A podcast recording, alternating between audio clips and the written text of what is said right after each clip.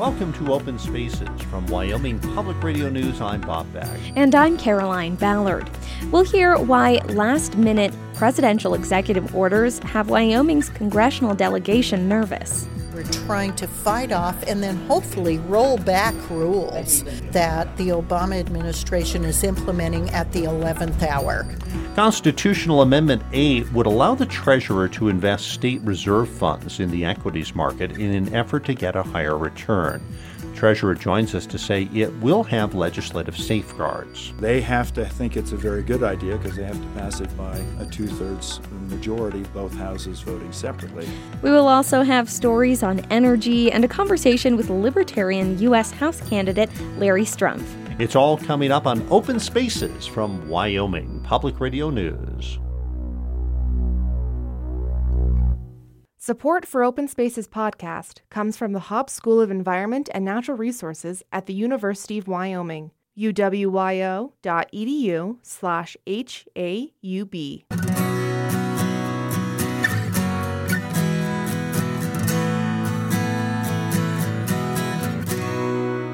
Welcome to Open Spaces from Wyoming Public Radio News. I'm Bob Beck. And I'm Caroline Ballard. With President Obama heading out of office soon, Wyoming lawmakers fear he's preparing a slew of executive orders that could hurt the economy out west. Matt Laslo has the story from Washington. President Obama has already done executive actions on everything from energy policy to immigration. Some have been upheld by the courts, while others have been struck down.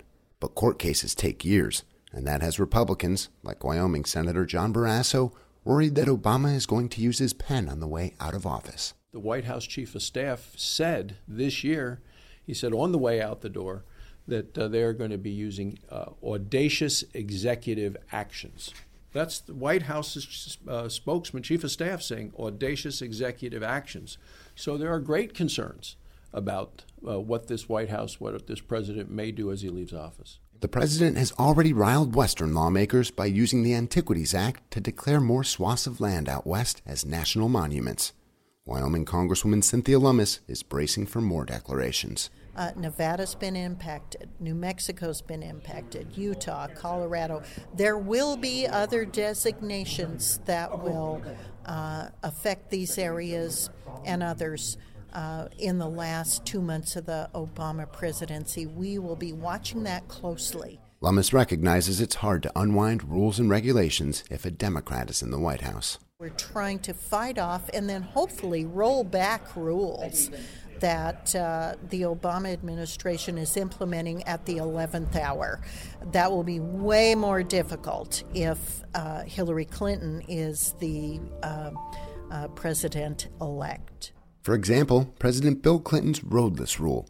The executive order protects 58 million acres of national forests from road buildings and logging. Wyoming used the courts to get the rule overturned, but after 11 years of legal battles, the executive order was declared the law of the land. Even with the revelation of Donald Trump's degrading comments to women, Lummis says the West needs Trump in the White House. Congress can uh, bring about change in a, a Trump administration hopefully our colleagues on the Democrat side of the aisle will help us on waters of the U.S. and some rules that affect both Democrats and Republicans in ways that are completely unsatisfactory. But most Democrats aren't clamoring to unwind key parts of Obama's environmental legacy. Virginia Democrat Gerry Connolly says the GOP has made much ado about nothing when it comes to Obama's push for tighter rules and regulations. So, with all of the so called regulation of the Obama years, have we created 14 million new jobs net or not? The biggest, longest net positive job growth in American history. I thought there was job killing. That said, Connolly adds the president shouldn't use his executive pen as if it's a scepter. I would hope that all new rules and regulations are based on years of study and uh, justification um, the timing is less important to me than the preparation. If it's just being sprung on us with no known preparation or justification, I think that's a, that is a problem. Wyoming senior senator Mike Enzi says the best tool the GOP currently has to fight the White House is the Congressional Review Act, which gives Congress a say on new regulations. And it's the ability for Congress to pass uh, a clawback on any regulation that's passed within 45 days after the time that it's published, and provided there are enough signatures from the House and the Senate. And then there's guaranteed eight hours of debate, and it only takes a majority vote to pass in either House. And he says there's a catch, though. The president has to sign it. if it's the president's regulation, the president's not going to sign it. Enzi tried the rule in 2001 to stop a President Clinton regulation that would have allowed people who weren't injured at work to claim that they were injured at work. It was very poorly written, so we went after it. I got to lead the charge on it, and it passed both houses.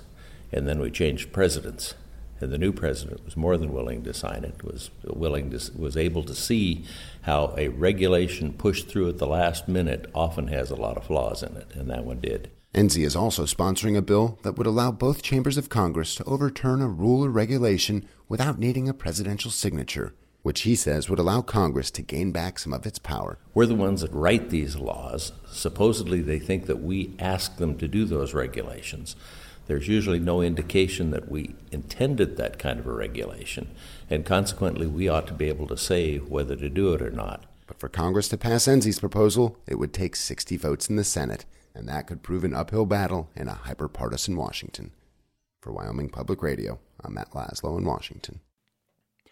Wyoming voters will be asked to support a constitutional amendment this November that will change the way the state treasurer can manage Wyoming's rainy day accounts and endowments. Called Constitutional Amendment A, it will allow the state treasurer to invest that money in the equities market, and the expectation is that it will help grow those funds. Some are concerned, though, that this could put funds at risk, but State Treasurer Mark Gordon says the amendment would allow the Treasurer to manage these funds like the state currently manages the Permanent Mineral Trust Fund. He joins me to discuss this proposal. Very simply, if the legislature says that certain of the funds that can't have anything but bonds right now, uh, if those funds can have some equity, it'll allow us to diversify the portfolio. So as you know, uh, you know we have about 19 five, a little better than that, billion dollars, and everybody thinks that's great. It gives off, you know, between thirteen and seventeen hundred dollars in taxes for every mortal soul in Wyoming that, that uh, is a citizen. People have to realize that the permanent funds take up a little bit more than half of that.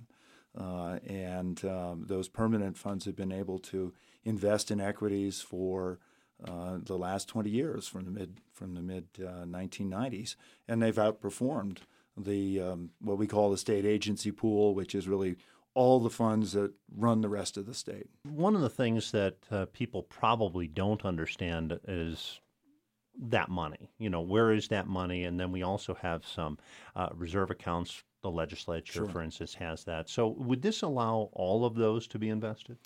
Well, it, again, it depends on because uh, what the provision allows is for the legislature to take a measured look at what funds can have this additional capacity. Uh, and uh, they have to think it's a very good idea because they have to pass it by a two thirds majority, both houses voting separately. So even if the amendment passes, it's still got to be really thought through. But in that, you're, you're absolutely right. In the state agency pool, there are the reserve funds. And I think a lot of people are particularly interested in the rainy day account. Sometimes people get confused between the Permanent Mineral Trust Fund, which is really for future generations, and the rainy day account, which is kind of our economic stabilization fund, if you will. And, and the rainy day account makes up about, uh, about a third of the, the bulk of the state agency pool. And uh, yes, if, if the legislature said that reserve account uh, could have some equity, we would give it an asset allocation. The way we do that uh, is studied. Um, you, know, it's not something that the treasurer just sort of willy nilly goes out there and says, I think we ought to buy this or that.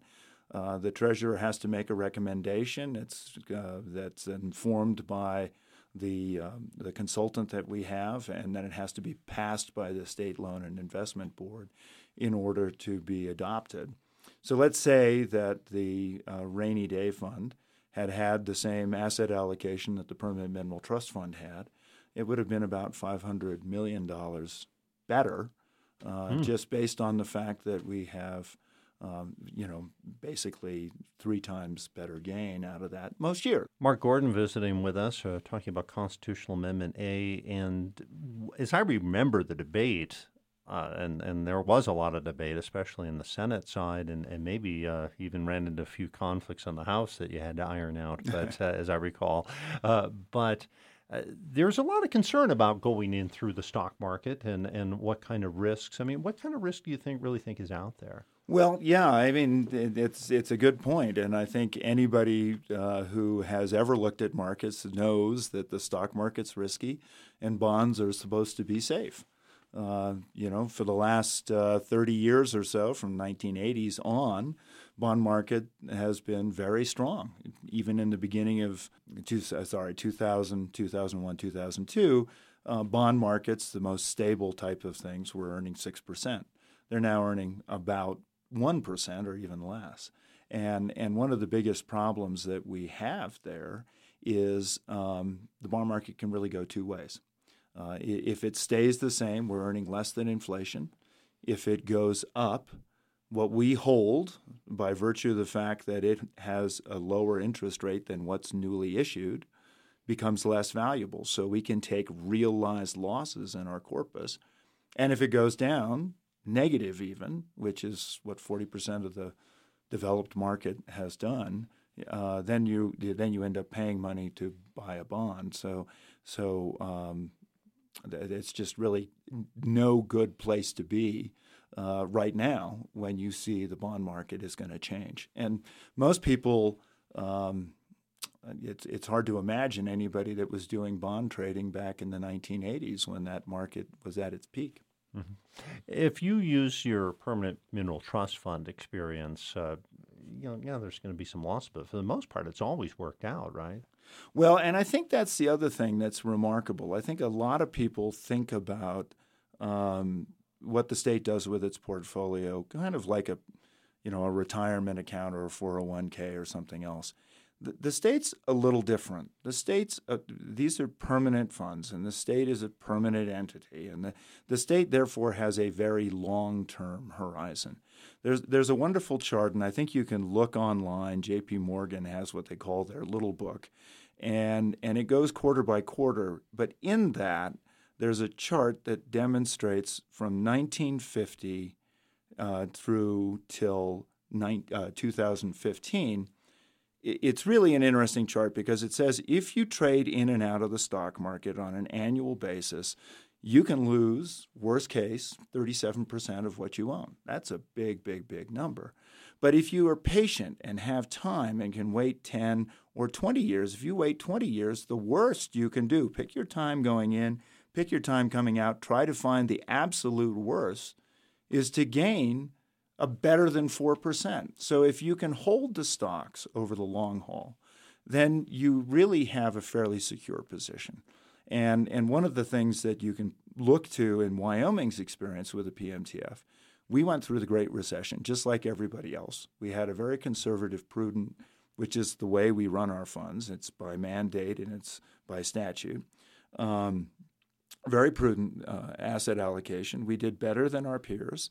And uh, within a year, we'd gained back everything that we had lost. So I think that's the other thing that's important to think about is that in the state agency pool, there's a variety of funds. We talked about the reserve fund, the rainy day account, uh, there's also these trust funds, Wyoming Wildlife and Natural Resource Trust or the Cultural Resource Trust. There's a children's trust which supports the Yes House in Gillette, among other things. Um, and, and those we cannot run currently like an endowment because we can only invest in fixed income. Again, uh, Mark Gordon is visiting with us. So, you want to explain how this constitutional amendment vote works? If you're strongly opposed to it, vote nay. But the most important vote for the state, for the security of the funds, and for the ability for us to do a better job with your money is to vote yay. If you don't vote, it's a no vote. Mark Gordon, always a pleasure. Thank you. Thank you.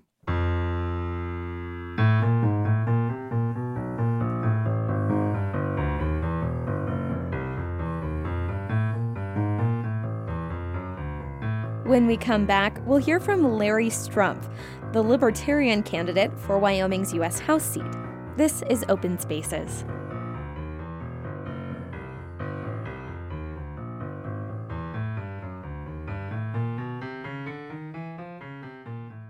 Welcome back to Open Spaces. I'm Caroline Ballard. And I'm Bob Beck. Larry Struempf is hoping to shock the world. The Laramie Libertarian is trying to win the nod to become Wyoming's next congressman.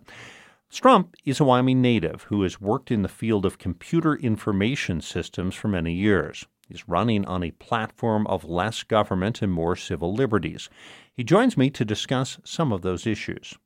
Let me ask you about a couple of issues certainly facing the state right now and get your take on it. Uh, obviously, there's a lot of conversation right now uh, about what's happening to the energy industry. Uh, on the Republican side, you see a lot of blame placed on the Obama administration, um, maybe EPA regulations, and those kinds of things that have been causing problems. What's your read on that? Well, business businesses are going to do what makes them the most money, no matter what. They're, they're there to make profit. And the main thing that's hurting the coal industry right now is the affordability of natural gas and the, the oversupply. And so, like our coal industries around the nation, it stockpiled.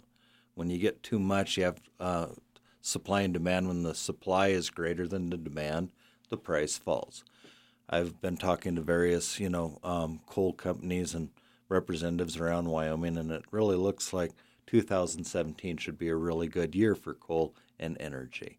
And so I think there's some miscommunication on how bad it is. I think that the projections for the future are inaccurate.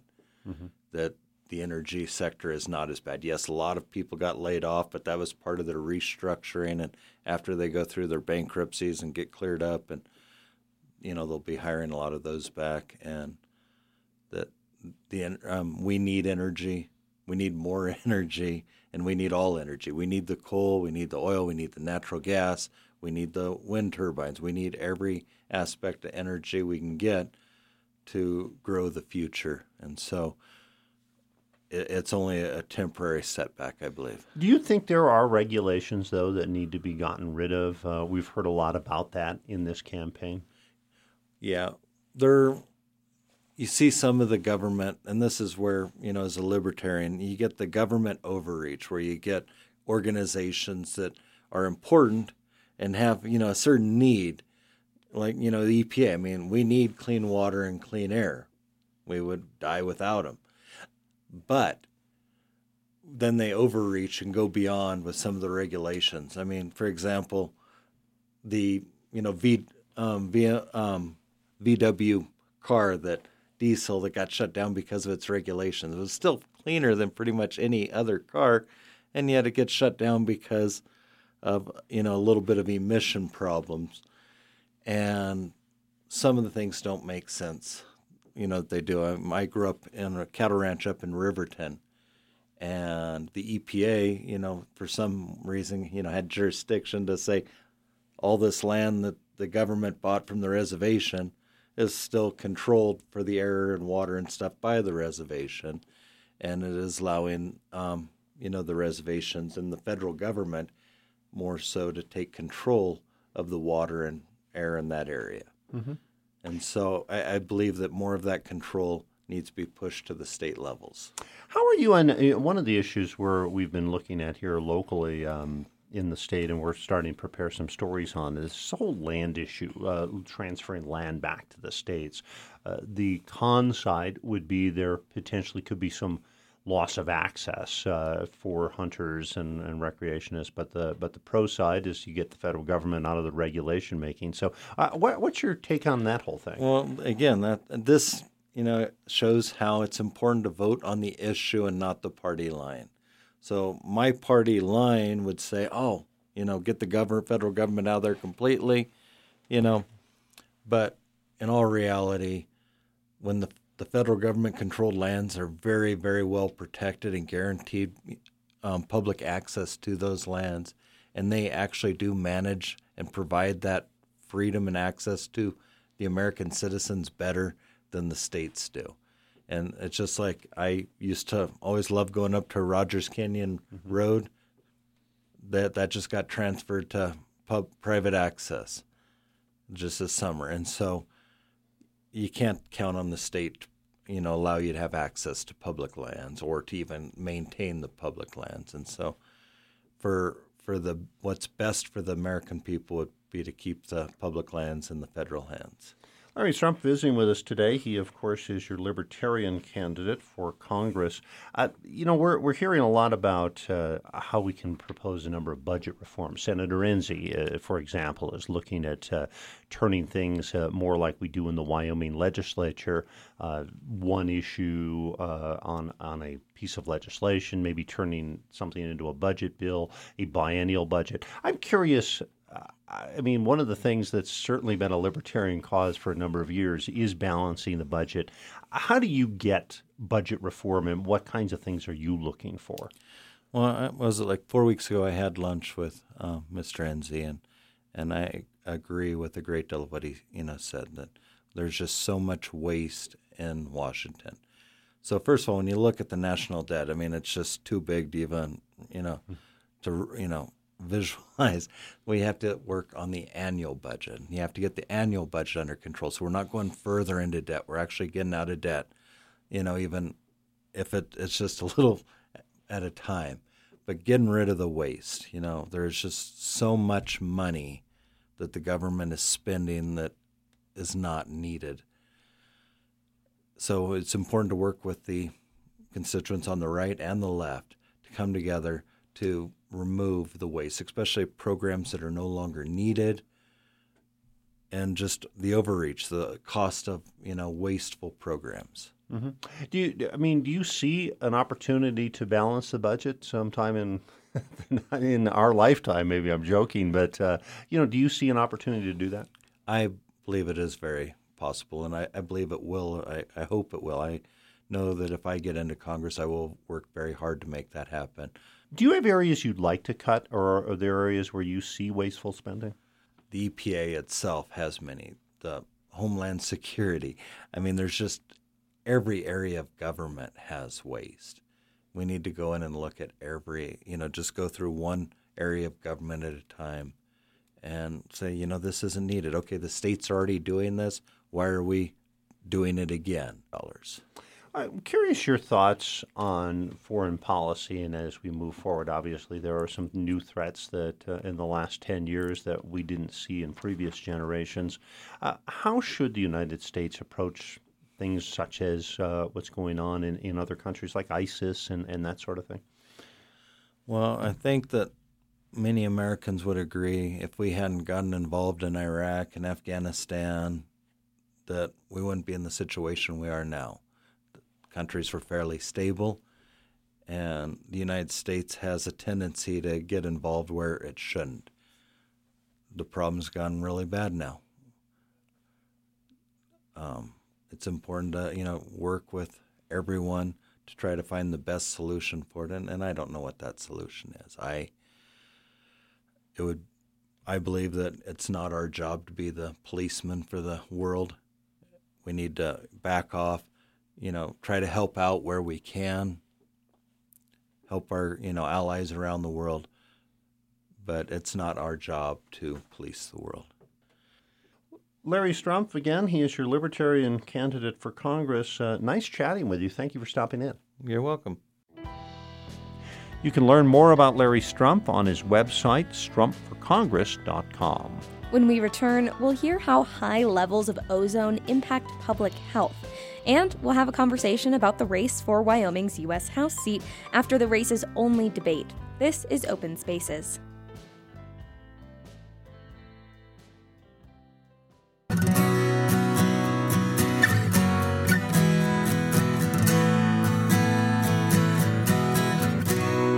This is Open Spaces from Wyoming Public Radio News. I'm Bob Beck. And I'm Caroline Ballard. Coal has been a major theme this election season, with each side pointing fingers at the other. Hillary Clinton wants to put all the miners out of business. I'm the only candidate from the very beginning of this campaign who had a plan to help us revitalize coal country. From the presidential debate stage to local town halls, what to do about lost mining jobs keeps coming up. On Colorado's western slope, two candidates running for Congress are divided on the issue and are nearly matched in campaign contributions as Election Day approaches. Inside Energy's Leigh Paterson reports. In a hotel ballroom at the base of the Steamboat Ski Resort, candidates for the U.S. House and Senate and their surrogates tick through talking points. There are two issues I know of that Scott Tipton cares very, very deeply about. One of them is water, and the other one is energy. Said Chuck uh, McConnell of the Routt County Republicans, speaking on behalf of Congressman Scott Tipton, the third term Republican incumbent. He's running for re election in Colorado's 3rd Congressional District. At the candidate forum were bankers, property managers, and lots of local business owners. Not an obvious crowd for talking about coal. Still, the coal industry is under incredible pressure here. This rural congressional district spans almost half of the state, but is home to only 14% of Colorado's total population. It includes resort communities like Aspen and Steamboat, and all of Colorado's active coal mines. Production is way down, and at least 700 coal miners have lost their jobs over the past few years. The district's economic shift away from coal has been a major campaign theme. The coal miners are our community. That's from a Tipton campaign video. Scott Tipton himself didn't agree to be interviewed for this story, but we do know that he blames his challenger for waging a war on coal. Gail Schwartz is not the answer for this valley or the state of Colorado. I'm Scott Tipton, and I approve this message. Your next U.S. Congresswoman, Gail Schwartz. I catch up with the Democratic challenger at a campaign event in Steamboat. I'm not anti coal. The real victims in this point finger pointing and blaming are those communities. They're the true victims. Schwartz says Tipton has done little to prepare these communities for a post coal economy. Let's invest in those new jobs that are coming up. In outdoor recreation, she says, and in renewables like biomass and wind. Schwartz names the Vestas wind tower manufacturing facility in Pueblo, and employs hundreds, as an example of what works. But she admits it won't be easy. This is tough, and this is a tradition, and this is a culture. I mean, this is a mining state. That's why people came here to, to begin with. Dustin Olson is a conservative political consultant based in Denver. So, the economic opportunity that that provided, that's, that's why we exist as a state. He says the third district is marginal, meaning it doesn't lean strongly left or right. And according to the Cook Political Report, this is one of just two House races in the state that's competitive or that could become competitive. And with just weeks to go before Election Day, the candidates are practically neck and neck in campaign contributions. Schwartz has collected $1.3 million to Tipton's $1.5 million. So, in a volatile election, districts like that are the ones that are more likely to do something different. Those districts can swing wildly. And sometimes that tradition that Gail Schwartz talked about has a strong pull. Take the tiny town of Oak Creek, just 20 miles south of Steamboat. Today, the town is home to a gastropub and a marijuana shop, but a gigantic coal shovel sits on the main drag as a monument to Oak Creek's coal mining history. I meet Bill Babcock at the post office. He's a mailman. Yeah, I like Scott Tipton. And he wants a Republican to represent him. Babcock thinks President Obama is killing the coal industry. The mining industry has been one of the lifelines of this community as far as coal. Without it, I, I think it'd be devastating. A conservative group called the Congressional Leadership Fund is hoping to reach more voters like Bill Babcock. The super PAC is spending $1.3 million on pro Tipton TV ads starting this week. For Inside Energy, I'm Leigh Paterson. High levels of ozone in western Wyoming have long been linked to oil and gas development. Now, researchers nationwide are starting to look closer at the magnitude of those emissions and how they impact public health. Children with asthma are especially vulnerable. For Inside Energy, Anna Boiko Weyrauch reports on what is known and what isn't about the link between ozone, energy production, and asthma. Here's a simple recipe for ozone mix hydrocarbon and nitrogen oxide chemical compounds in the air, and add sunlight. The sun comes out and cooks this mixture, and the outcome of that is ozone. Steve Brown is a scientist at NOAA, the National Oceanic and Atmospheric Administration in Boulder. Ozone is a problem Colorado has had for a long time. The state has been out of compliance with federal ozone limits for nearly a decade. In high enough levels, that ozone has serious health implications. On a recent fall evening, eight year old Ariana Sanchez waited for her brother to finish football practice. She attempts the monkey bars. Trying my best. Ariana has asthma, but hasn't had a serious attack for two years. Her mom, Darlene Sanchez. She knows how to control her breathing. She at least she makes me believe that she's controlling it. She's learning when what her limits are. To me, when I'm at recess, I get kind of re- wheezy, and sometimes I just like take a breath, then I like feel better. Active outdoor kids are most at risk for ozone exposure. Dr. Nathan Rabinovitch is a pediatric asthma specialist at National Jewish Health. He says it's well understood that ozone has a toxic effect on the body. There's some cells in the lungs that may die because of the toxicity of ozone. But finding the causes of that ozone is tricky, Dr. Rabinovitch says, because so many different factors go into creating it. It's not a straight line, but I think that, you know, we have to be cognizant about all sources of air pollution. Some researchers are starting to draw a straight line between ozone and oil and gas development. In a study published in September in the Journal of the American Medical Association, researchers in Pennsylvania found that exposure to oil and gas air pollution was associated with exacerbated asthma attacks. It was the first scientific study of its kind. Another recent study was the first to quantify the contribution of the oil and gas industry on the amount of ozone on Colorado's Front Range. Oil and gas contributed 17%, which is what we found. University of Colorado scientist Erin McDuffie talked to me over Skype. 17% to ozone production locally. She worked with NOAA and published her results this August in the Journal of Geophysical Research. That 17% was new ozone from oil and gas production on your average summer day in Colorado. NOAA researcher Steve Brown was McDuffie's advisor on the research. He explains that ozone on the Front Range comes from two main sources. Cars, trucks, industry, for example, create nitrogen oxides.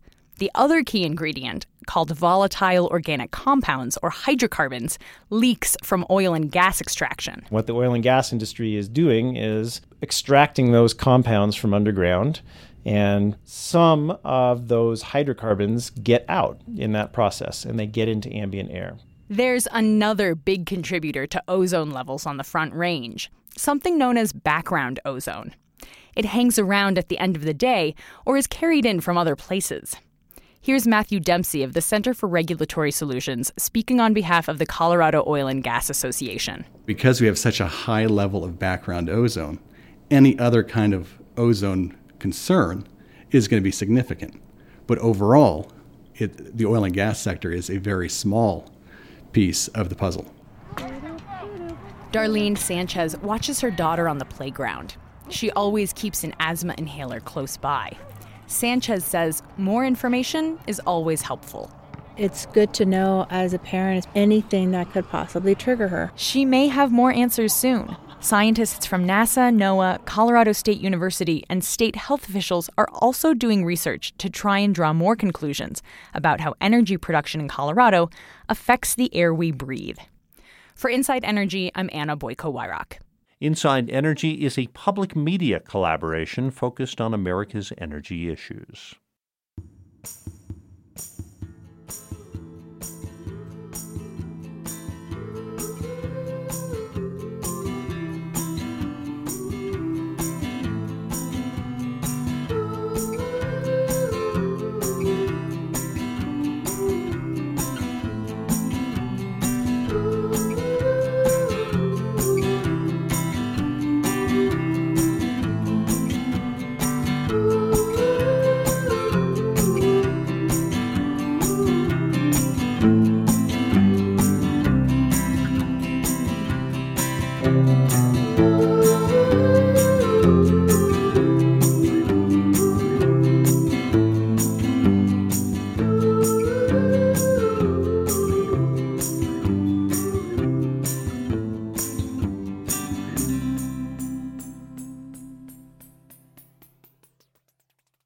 Campaign season is heading into its last few weeks, and one of the bigger races in this state is the battle for Wyoming's lone U.S. House seat. Bob Beck has been keeping tabs on that race and was a panelist for Thursday night's debate. I thought we'd ask him five questions about that race. So let's start with the debate last night. Did Democrat Ryan Greene show that he's a qualified candidate. Well, he certainly did, and I think he's done that up until now. But last night he was on stage with Liz Cheney. He got feisty with her on several occasions and, and certainly bounced back uh, on a couple of attacks that she did very well, and certainly got an opportunity to express his point of view. Uh, Greene is trying to make sure that people see him is not a liberal Democrat, and he frequently refers to him as himself as a Freudenthal Democrat, which is someone who has some Republican values mixed in with Democratic values, and this is especially true when it comes to the energy industry. And he does work in the energy industry, and so I know there were many times that Liz Cheney in the debate tried to tie him with Hillary Clinton, uh, th- that's a little bit of a stretch. And so he would frequently point out that he's not against coal, he's for coal. And he probably said a couple of things that would infuriate probably some very hardcore Democrats, but they're still going to be pleased, I would think, with his performance and vote for him. Liz Cheney had mostly appeared in forums against like minded candidates. How did she fare in a slightly more combative environment? Well, I think at times she showed some inexperience. She opened the door for a big attack when she uh, basically said to Ryan Greene that, well, uh, you're lucky you got your job because of her your father. Uh, he quickly said, I think your father got you a job in the State Department. And that actually got quite a few laughs. He got a lot of laughs, actually, throughout most of the night. And mm. so I think what you've seen before with Liz Cheney is she basically was in, as you said, debates with like minded people. Here was somebody that maybe saw the world a little bit differently. However, reading some of the social media reaction to her performance last night, she probably did very well within the Republican base. She's been very consistent. She's uh, had strong conservative uh, stances. She's very anti President Obama, anti Hillary Clinton, and that's a good thing to probably continue to say in our state, especially with some of the hardline Republicans. So she did very well. Uh, she got her points across, but as I said, uh, this was the first time maybe she had some adversity, and, and we'll probably learn from that. This was the only debate for this seat. Was it a good idea for Liz Cheney to only agree to one debate? Yeah, it is. Uh, and and I know that will infuriate a lot of people, but if you're somebody who is perceived as the front runner, and that's usually an incumbent, you know, I don't think Representative Lummis has ever done more than one debate. Uh, Representative Cubin always does one debate. I think uh, Mike Enzi does one debate. John Barrasso might do a couple, but uh, generally that's the way it is. And, you know, if she looks at the numbers of all the Republicans out there, uh, you know, you're just opening yourself up to some serious damage. Now, had it not gone all that well last night, if it had gone very badly and, and he really uh, did a great job, and, and well, then that would be a different story. But I think her camp felt like she would hold her own, uh, get her message out there, and, and I think she certainly did. With Ryan Greene positing himself as a Freudenthal Democrat, as you said, what is the difference between these two candidates? Well, he does have a lot of democratic values. Uh, he's got uh, lots of concern about poverty. He's got lots of concern about equal pay for equal work. He, uh, you know, he's got uh, he handled, I think, a question about gun violence uh, very well. He's somebody, as I've talked to him, and he's been in our studio two or three times. You know, it's it's been interesting to see that you know he has um, a lot of the principles that many of our Democrats in our state have, which are certainly different than New York City type of Democrats, and so he's going to be very interested in you know hunting rights and and uh, gun rights and things like uh, the energy industry, where they're going to be very different, probably is how you approach some social issues. He's a big fan of Medicaid expansion, as an example. Thinks you can simply tweak the Affordable Care Act and it'd be just fine. Uh, Liz Cheney would like to totally get rid of that. So that's the big difference. She is going to be a very hardcore Republican if she wins the race. He is somebody that's probably going to be much more middle of the road if he wins the race. Do you think Republicans then may cross over and, and vote for Greene? I think there's no question some will. Uh, there are still some people that are concerned that, uh, to use a term I hear a lot, uh, a carpetbagger, that she's somebody who's maybe come into the state riding the coattails of her father, fair or unfair. Uh, I do think that there may be some people that will go his way, and I, and I think his performance last night convinced some people that yeah, I'm not voting for some crazy person or something like that. But at the end of the day, they both campaigned very well. I think for Ryan Greene, the big problem is still very few people know who he is, and uh, his the name recognition with her is just out of sight. Of course, everybody seems to know who she is. People who don't know anything about politics and don't follow it know that she's running in this race, and for him, uh, that's been a big problem. Well, Bob, it's always wonderful to have your insight on uh, Wyoming politics. Thanks so much. Thank you.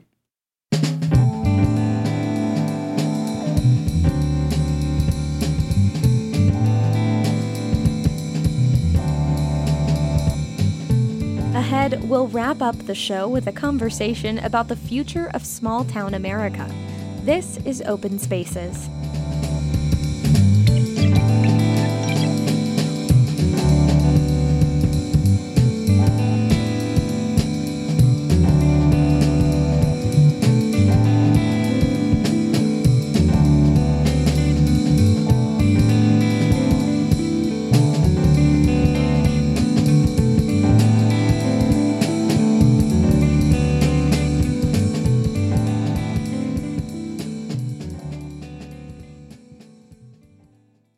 Welcome back to Open Spaces from Wyoming Public Radio. I'm Bob Beck. And I'm Caroline Ballard.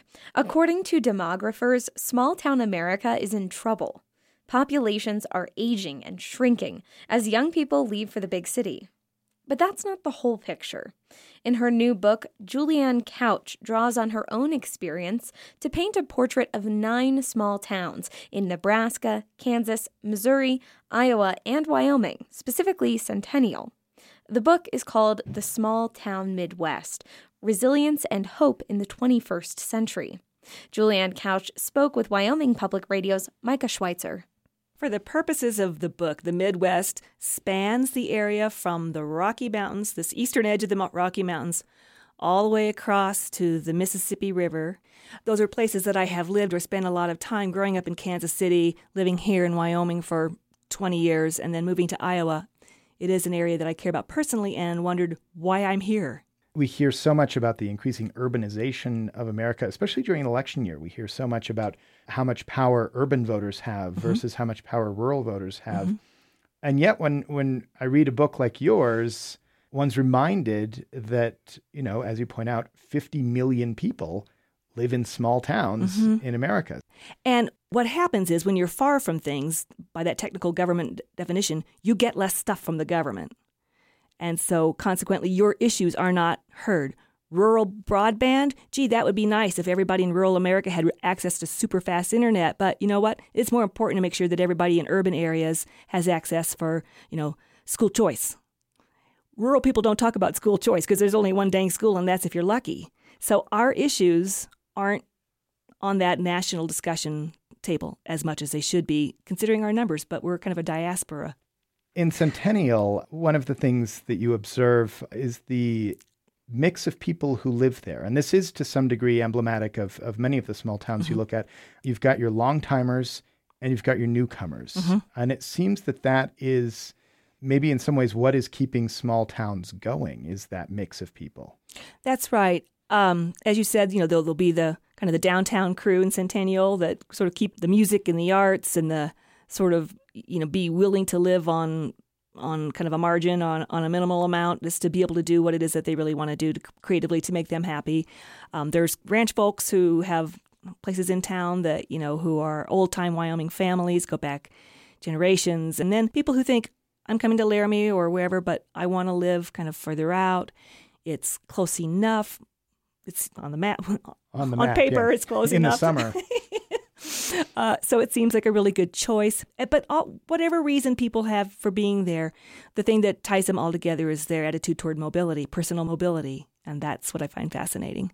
If you look at the census, the line is trending downward in terms of population and economic vitality mm-hmm. for a mm-hmm. lot of uh, rural communities yes. around the country. So, if you could look into your crystal ball, where do you see the American small town headed? What's the future? Small towns that are near big cities, probably pretty well.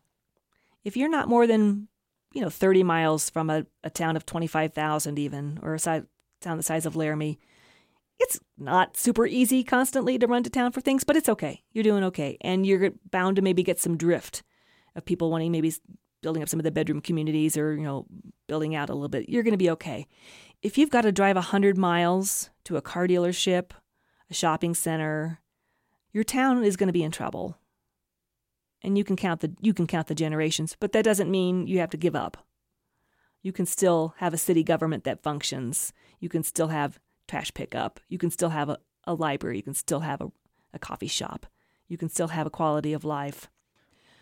I'm thinking about my own small town right now, Bellevue, Iowa, and I think it's pretty common. Sedan, Kansas was a similar uh, case in point of what we're trying to figure out how to do about stabilizing population versus growing population. So that's one thing.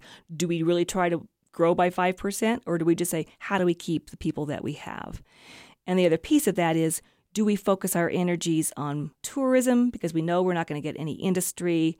So let's just focus on getting people to come here, spend their money, stay at a kind of a decent hotel or B&B for the weekend and then go back to their big cities? Or do we really focus on what do the one younger people here in high school right now? What would it take for them? What are they looking for? It doesn't do any good to make all the retirees happy. I mean, I mean, I don't mean that kind of flippantly, but the people you should be focusing on are your 15 year olds. And that's, of course, the demographic that leaves. You get right. out of high school, the small town generally doesn't have the mm-hmm. college, mm-hmm. so you go right. off to college. Right. And from there, you probably don't go back to the small town. You don't right away. But then you're 28 or 30 years old and you're married and you have a couple of kids maybe, and you say, boy, wouldn't it be nice to have a grandmother around here someplace mm-hmm. who can take care of these kids? But and also just just that family generational connection. I met lots of people, and I was sort of surprised. I thought that was sort of a myth that you know, oh, they want to come home to their grandparents, but I met a lot of people who really did move back to their small town to make it because they really wanted that family connection. Again, it was just a essence of life kind of need that that trumped the other concerns that they had, and they decided you can figure out that other stuff, but you can't figure out a substitute for family if that's something that really means something to you. When you look at, at the census, resilience and hope maybe aren't the words that come to mind immediately. Where do you see that? How did you how did you come on that as the takeaway? Well, I read a quote from Elizabeth Edwards. So she was talking about her breast cancer and how she came through that. And she said it's resilience is that you're not getting back to normal, but you're accepting whatever the new normal might be. And I thought that's a really good metaphor for what small towns might be needing to do. You're not going to be your town of 5,000 anymore when the town 20 miles away puts in a Walmart and opens up a small industry that hires 100 people. You're just not, because that's where people are going to go. But not everybody wants to live in a place like that. So people want to live in your town of 2000 where there's no stoplights. So capitalize on the positives that you have. Julianne Couch is the author of The Small Town Midwest Resilience and Hope in the 21st Century. Thanks so much for stopping by to talk about the book. You're welcome. It was worth a, the 1,100 mile drive.